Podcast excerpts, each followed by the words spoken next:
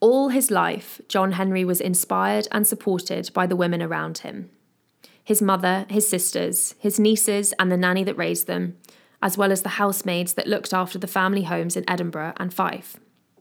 He was brought up by a father who wrote about the importance of educating women and granting them the vote, and a mother who ensured that she and her daughters were educated to university level. In Housework's Aureole, John Henry paints his housemaids sweeping the stairs of his Edinburgh townhouse, 4 Drummond Place. The painting was completed in 1916 during World War I, and it is the subject of one of Christine de Luca's poems. The word aureole means a circle of light around someone or something, often used in art to communicate a sense of holiness. Housework's Aureole. The house is quiet now. War feels far off, though our young men have gone to serve.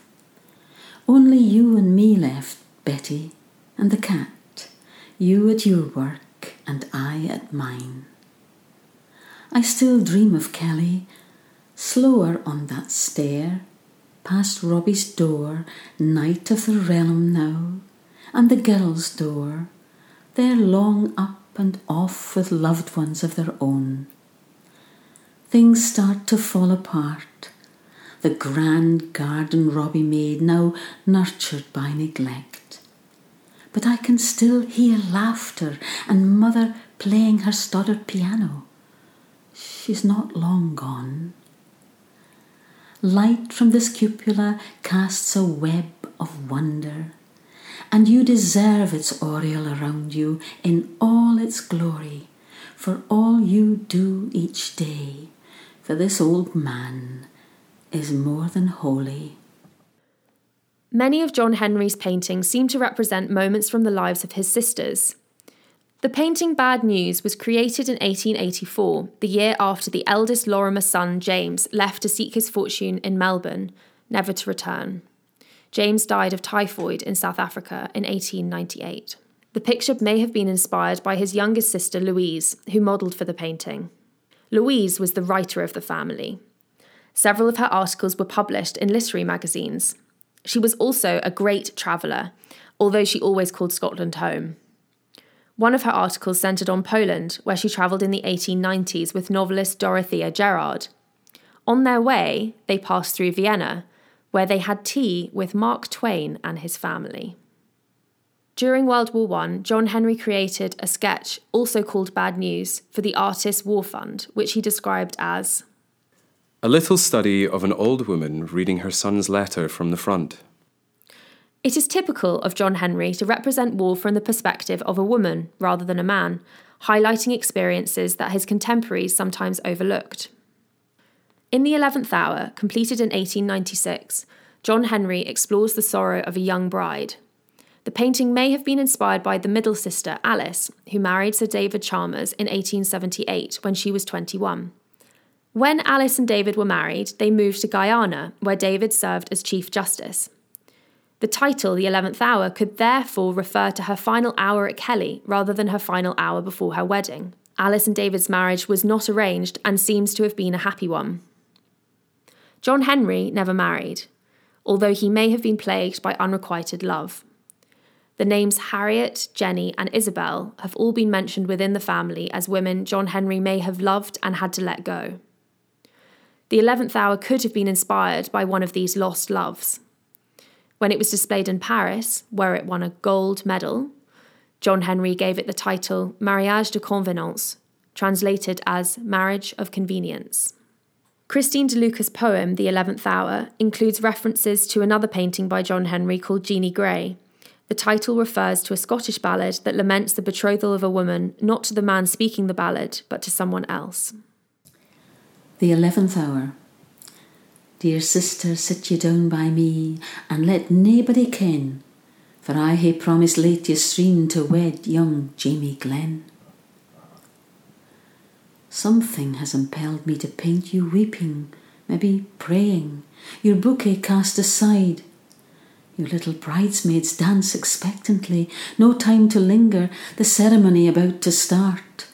A door ajar, a narrow stone stair beckons. I've given you the softest veil I could, the most exquisite satin. I've left the window to the far fields wide open. I'll leave you now, but know that I would lift that veil and kiss away your tears. The melting tears stood in his ee, what heart could say him nay, as aft he vowed, through life I'm thine, my bonny Jeanie Grey. The 11th hour was cut to about two thirds of its original size in the 1940s by an unknown owner, which is why the bouquet of flowers can no longer be seen. The painting Maternal Instinct, also known as Ecstasy, may be based on Alice, who had six children, like her own mother before her. The young girl could be Alison Bell, known as Elsie. She would have been eight years old when the painting was created in 1892. Maternal instinct may also have been influenced by an early memory of Chartres Cathedral, which John Henry visited with his brother Robert. At Chartres, we had the luck to see the procession of the Fête Dieu round the town, led by girls in white dresses and veils, the smallest in front kept in line by ropes. Near us, a mother on her doorstep, unable to control her emotions, jumped down, picked up her baby girl, and gave her a kiss and popped her back into her place. My brother never forgot this and frequently recounted it. John Henry's portrait of Alice was created in 1890 during one of her visits to Kellie from Guyana, where she lived with her family between 1878 and 1895. The painting shows her with her fourth child, Thomas Michael Chalmers. While living in Guyana, Alice fundraised for affordable housing for local people and set up a reformatory for young girls who her daughters read to each week. She also created a small shop that sold children's shoes, which were often hard to come by. When she returned to Scotland, she became the secretary of the Bruntsfield Women's Hospital in Edinburgh. The hospital was near the Lorimer's Edinburgh home, 1 Bruntsfield Crescent, where John Henry's mother spent her autumns and winters. Springs and summers were spent at Kellie. In 1902, John Henry painted a second portrait of his mother, about which Louise wrote I do like the taking up and the simple manner of it, and it is extremely like in a way. But she has undoubtedly her pensive look, as if we'd all given her a great deal of trouble and she had rather sunken into it. Of course, I admit that when she sat in the studio, rather cold and tired and rather self conscious, as she is when she sits, she looked very like that. But surely, surely a painter ought to be able to generalise a little. I mean, put a little of what he knows of the general look of a person into the particular moment of sitting. Louise later seemed to change her mind once she saw it hung in the Royal Academy next to a piece by the painter James Abbott McNeill Whistler. She wrote to her sister Laurie, who had commissioned the portrait, that Mother's looks quiet and distinguished, and I do feel it is a nice picture. The portrait has inspired Christine DeLuca's second poem about Mrs. Lorimer, who often referred to John Henry as Jack. Mother. Jack, my dear, do hurry. I can't dally like this all day, dressed up. I know you want to test your skill with my dressy jacket, silk stole, and jewellery, and show off my hands with my evening bag but it's hard to keep still. I've nearly finished, Mother. I know it's chilly in my studio, and the chair, though a treasure to paint, is hard to sit on for hours on end. You look a little tired with all the concentration. I'll keep the background dark and plain like Father's portrait. This will make a fine companion piece.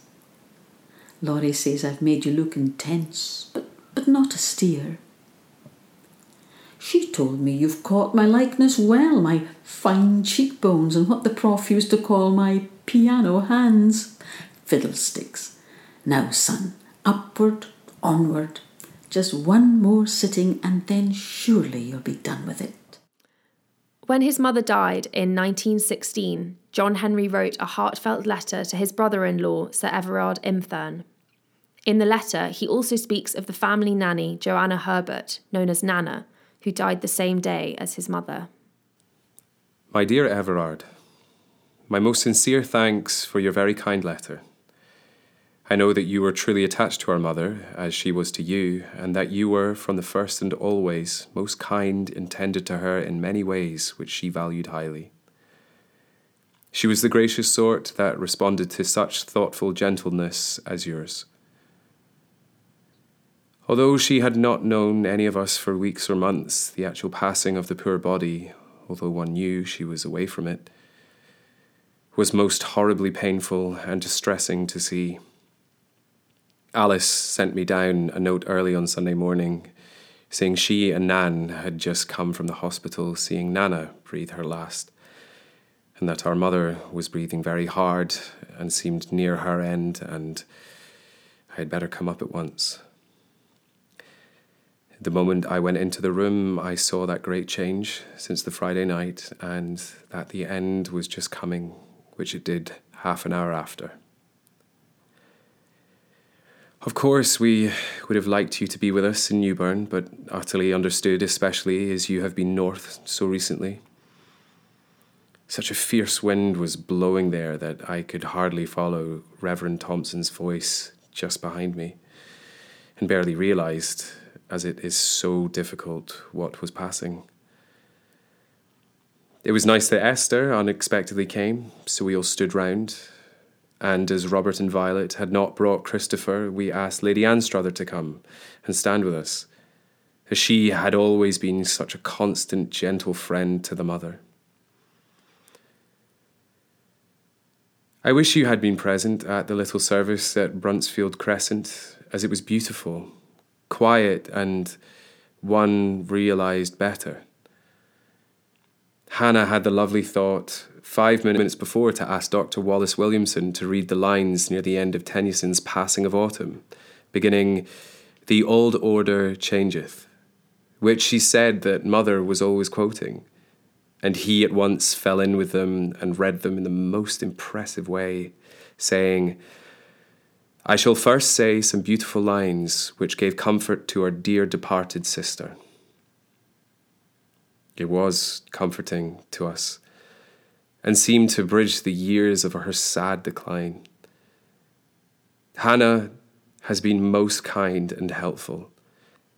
I think I told you at Kellie my view that, in spite of the great amount of anxiety, goodness, and watchful care of all the other sisters and nieces, she perhaps seemed the one who had among us nothing to regret in the way of giving her constant love and decorum.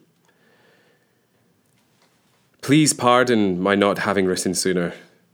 As Robert and Violet stayed at Gibliston and he took charge of all the arrangements there, he gave me a pretty heavy time here, as I had also to do much arranging for Nana's funeral and cremation.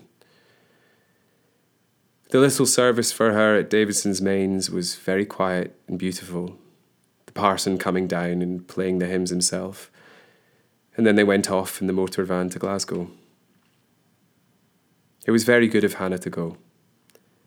We persuaded A not to. Yours affectionately, J. H. Lorimer.